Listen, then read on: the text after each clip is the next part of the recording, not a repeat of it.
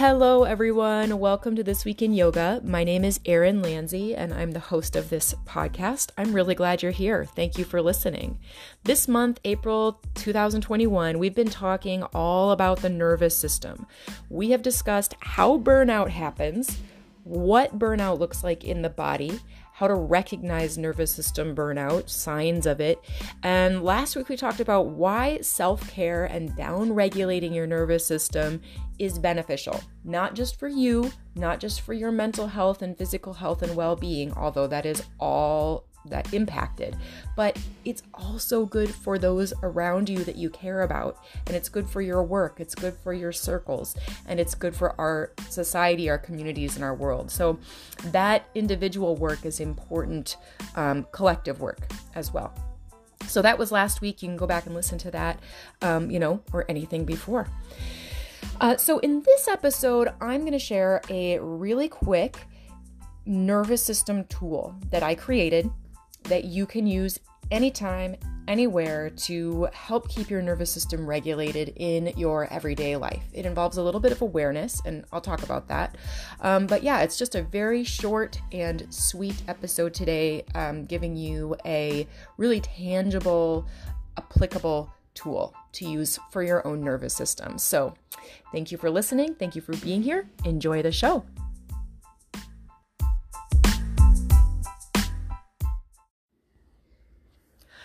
Okay, so this method for regulating your nervous system kind of came about after I noticed that I was doing it for myself. The more tools that I learned to help me to feel more balanced and less burnout, less stressed in my life, um, it sort of became a little system of mine. So I call it the three B's. So if you can just remember B, B, B, the three letter B's, uh, the first B stands for brain. And this is where the awareness happens. Okay. So this is probably the hardest part to get. This is the hardest thing to, uh, to employ with the whole method is this noticing. It's all about the noticing. Okay. So the brain is the brain piece of the equation is just noticing that you are in stress mode. It's identifying that your nervous system is on that you have entered some version, some variation of fight or flight. Maybe you're noticing a bit of physical anxiety. Maybe you're noticing an increase in your heart rate. Maybe your palms are sweating. Uh, maybe, I mean, those are even a little bit intense, but you can be mentally, emotionally in fight or flight too. Okay, so it's it's being able to notice it and then take a step back and realize that it's time to address it. Okay. So, um, a lot of people, this is kind of where the ball stops. Okay. So they might realize that they feel stressed and, um, or, or realize it, but not even in a conscious way. We feel the stress and it's not pleasant. And then we try and do something to get away from that stress or to cope with it or to numb it out. Okay and so that might look like you know escapism. We get away from the, the the thing that's stressing us out. It might look like you know numbing behavior tuning out turning on a show you know whatever. Um all kinds of numbing behaviors that we do. Uh but what i'm suggesting is that when you notice like that's the gold nugget right there. You noticed that you're stressed then it's time to kind of be able to process that stress and move through that stress, kind of complete that moment of stress. And so it involves staying with yourself. And this is where the next two B's come in, okay? So the brain part has happened. You've noticed, you've acknowledged, I am I'm I'm in a, a stress place. So let's say for me, it's when I this is a real simple, very low key example from my own life uh, I'm when I have multiple um, auditory input things happening at once. If I have, I'm trying to, you know, if there's music and someone talking and someone at the door, or you know, multiple things that are coming at me at once that I feel like my attention is divided. For me, that is enough to put me into stress mode. It's just the way I work. Some people, like my husband, works really well with a lot of noise and a lot of various, um, you know, noise sources. He, he he actually works better like that. Not me. If I, I I can listen to one thing at a time, and if I have more than one thing, um, you know, trying to get my attention or that I want to put my attention on, I feel I it's enough to make me feel stressed out. Um yeah, so not a lot. I'm a I'm I'm a pretty sensitive person in that regard. Anyway.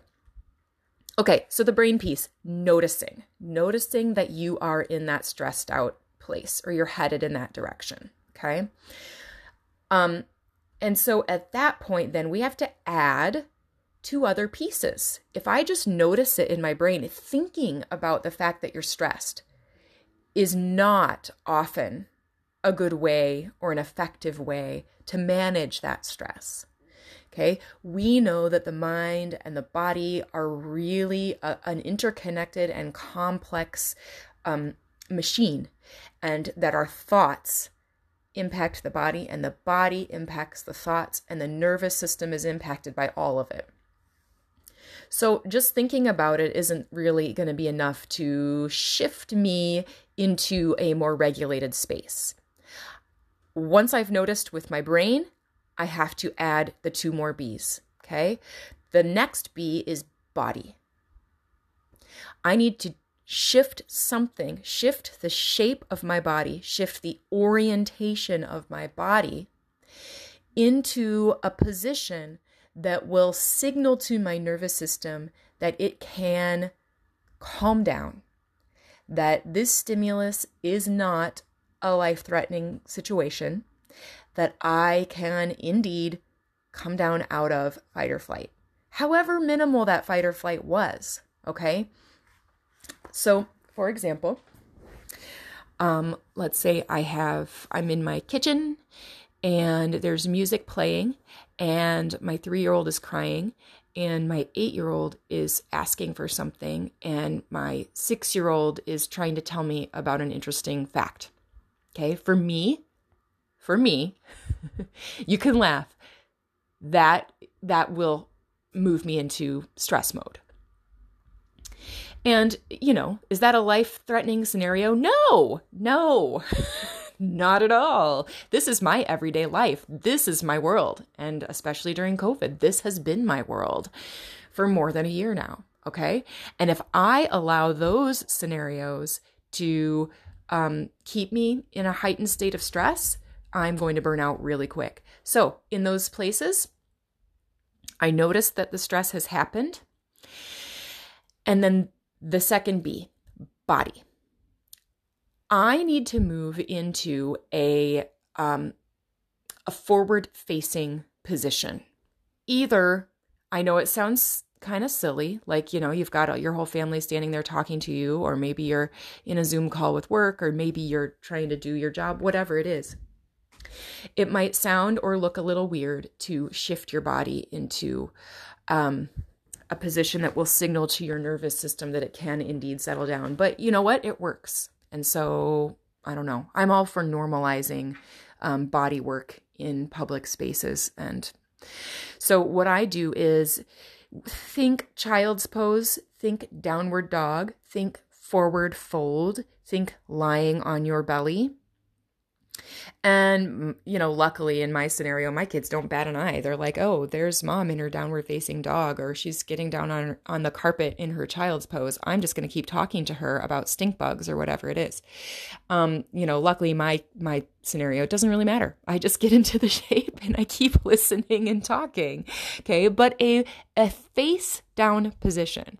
So at your desk, it might just look like bringing your forehead to the tabletop and moving your body into um, a face down. Okay, the that's that face down orientation signals to the nervous system. It does the communicating for you. It releases you from having to think your way out of stress and it starts to move you out of that stress mode just automatically. Okay. The third B is breath. And so you've noticed with your brain, you've shifted your body into a, a you know, a pose that's going to counter being in stress mode. And then breath, simply noticing your breath and trying to just equal equal parts inhale, exhale or even just watching and slowing down the inhale and the exhale will help a lot. Okay? If you're somebody who can lengthen your exhale, maybe just make that exhale a little slower, a little bit longer, a little bit smoother than the inhale, great. If that feels comfortable, if that feels easy, accessible, and if that feels calming, above all else, if it feels calming to you, then after a few breaths, lengthen the exhale. If lengthening the exhale causes you to feel um, panicky, don't do that. Don't do that. Just watch your breath. And what happens is you realize that you're in a place that um, you are, you know, you, you're maybe feeling stressed, but it's not so stressful that you can't pay attention to your breathing. In a real life or death scenario, you're not going to stop and watch your breath. Okay. But when my three kids are talking to me at once and there's music playing and somebody needs, I don't know, whatever my situation is, that's not life or death. I can watch my breath. And when I do, everything slows, everything stills, and and and that just mindfulness, that awareness of the breathing does the work for me. Okay, so it's the three B's brain, noticing the stress response. I am in a place of stress. My body is responding to my situation, my environment, as if it is a threatening scenario. Second B, body. Get yourself into a position that's forward facing, facing down. Child's pose, downward dog, forward fold, lying on your belly, um, doing a downward dog variation on the back of a chair or on a desk or whatever, even just laying your head down for a minute, like we did in grade school. Remember, the teacher was like, put your heads down, kind of like that. That would work. Um, and then breath watching your breath, noticing your breath, and if you want, slowing and lengthening your breath, especially the exhale, only if it feels good. So there you go, your three B's.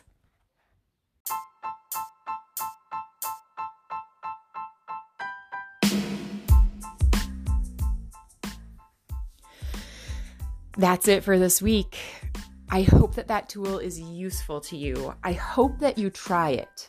And like I said, the first part is the hardest. You got to notice. And then the second two B's will just kind of come into play. Um, yeah, let me know. I would love to hear if this works for you. Reach out, let me know, um, and share your stories with me. Share your. I tend to like lean toward my parenting stories, but share share your context with me. I love to hear that. Um, this week in yoga, you can practice with me on Sunday evening, 7 p.m. on Zoom. That's Central Time. That's self care yoga, and that is 100% nervous system regulation work. Um, yes, come and reset, get ready for your week, and um, teach your whole body to. Um, to balance, to relax, to bring in a bit of restoration. Um, so yeah, Sunday nights. And then Wednesday mornings, 9:30 a.m. Central on Facebook Live, you can do a slightly more strengthening and moving practice with me, a little slow and steady vinyasa. That's a donation-based class, and I'm really hoping to have some people join me and also contribute a bit to this effort. Um, I'm trying to get my donations up to $200 a month to Iowans for Immigrant Freedom. And if you practice with that slow and steady class, all of your donations go to Iowans for Immigrant Freedom. Okay, so they're working to um, support immigrants living in Eastern Iowa prisons, immigrant detainees here in Iowa. Um, and so if you're enjoying those classes, chip in a few bucks.